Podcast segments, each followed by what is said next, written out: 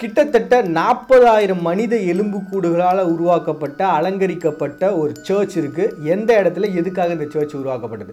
இதை நீங்கள் நம்ம தெரிஞ்சுக்க போகிறோம் பெல்ஜியத்தில் செட்லக் அப்படின்ற ஒரு நகரம் இருக்குது இந்த இடத்துல ஒசேரி அப்படின்ற ஒரு சர்ச் இருக்குது இந்த சர்ச் தான் உள்ளே பார்த்தீங்கன்னா முழுக்க எலும்புக்கூடுகளால் அலங்கரிச்சிருக்காங்க. இது எதுக்காக இப்படி பண்ணியிருக்காங்க அப்படின்னு சொல்லி கொஞ்சம் ஹிஸ்ட்ரிக்குள்ளே போனோம் அப்படின்னா அந்த காலகட்டத்தில் மக்கள் வசிக்கணும் அப்படின்னு பார்த்தீங்கன்னு வச்சுங்களேன் நார்மலாக அந்த ஊரில் இருக்கக்கூடிய மக்கள்லாம் வசிக்கிறதுக்குன்னு சொல்லி தனித்தனி வீடுகள் இருக்கும். பட் ஆனால் இந்த வெளியிலேருந்து வந்து போகக்கூடிய வணிகர்களோ இல்லை மற்ற பர்சன்ஸோ வீடுகள் இல்லாதவங்களோ தங்குறதுக்கு சொல்லி பொதுவான ஒரு கூடம் ஒன்று இருக்கும். ஸோ அந்த இடத்துல எல்லா மக்களுமே தங்குவாங்க.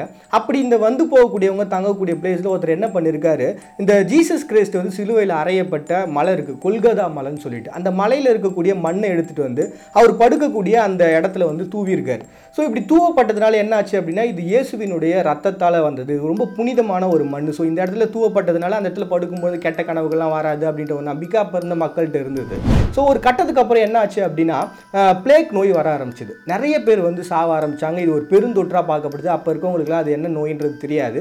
ஸோ மக்கள் சாக சாக என்ன ஆச்சு அப்படின்னா பெரும்பான்மையாக அந்த பெரிய பெரிய ஆட்கள் இறந்துட்டாங்க அப்படின்னா அவங்களுக்கு மிகப்பெரிய சமாதிகள் அமைக்கிறதுலாம் வழக்கம். ஆனால் அந்த சமயத்தில் பார்த்தீங்கன்னா நிறைய மக்கள் ஒரே சமயத்தில் இறக்க ஆரம்பிச்சாங்க. ஸோ இவங்களுடைய இ- உடல்களை எங்கே புதைக்கலாம் அப்படின்னும் போது அதுக்கு இலவசமாக ஒரு இடம் தேவைப்படும் இல்லையா? ஸோ எல்லாத்தையுமே தேவாலயத்தில் புதைக்க முடியாது. ஸோ இதுக்கு என்ன இடம் பண்ணலான்னு பார்த்தா இவருடைய மண்ணு தெளிச்ச அந்த இடம் இருக்கு இல்லையா? ஸோ அது புனிதமான இடமா கருதப்பட்டு அந்த இடத்துலயே பார்த்தீங்கன்னா எல்லாரையுமே புதைக்கிறாங்க. புதைச்சதுக்கு அப்புறம் கொஞ்சம் நாட்கள் ஆகுது கொஞ்சம் நாள் கழிச்சதுக்கு அப்புறம் இந்த இடத்துல ஒரு தேவாலயம் கட்டலாம் அப்படி சொல்லி முடிவு பண்ணுறாங்க அப்படி முடிவு பண்ணி அந்த இடத்த தோண்டு போடு பார்த்தீங்கன்னா நிறைய எலும்பு கூடுகள் கிடைக்க ஆரம்பிக்குது.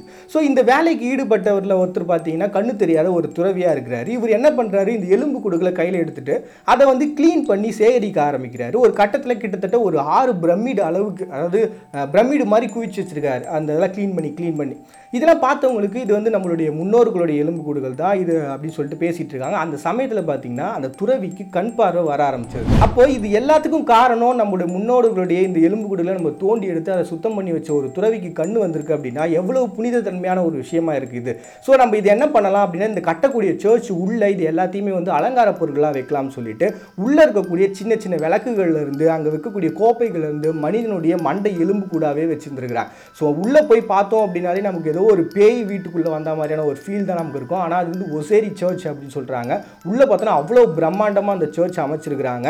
முழுக்கவுமே பார்த்தீங்கன்னா கிட்டத்தட்ட நாற்பதாயிரம் மனிதர்களுடைய மனித எலும்பு கொடுக்கலாம் அந்த வச்சிருக்காங்க. ஸோ இப்போ வரைக்குமே அந்த இடம் வந்து உலகத்திலேயே முதல் முறையாக ஒரே ஒரு சர்ச் இந்த மாதிரி மனித எலும்பு கூட கட்டப்பட்ட சர்ச் அப்படின்னா இந்த பெல்ஜியத்தில் இருக்கக்கூடிய ஒசேரி அப்படின்ற இந்த சர்ச் மட்டும்தான்.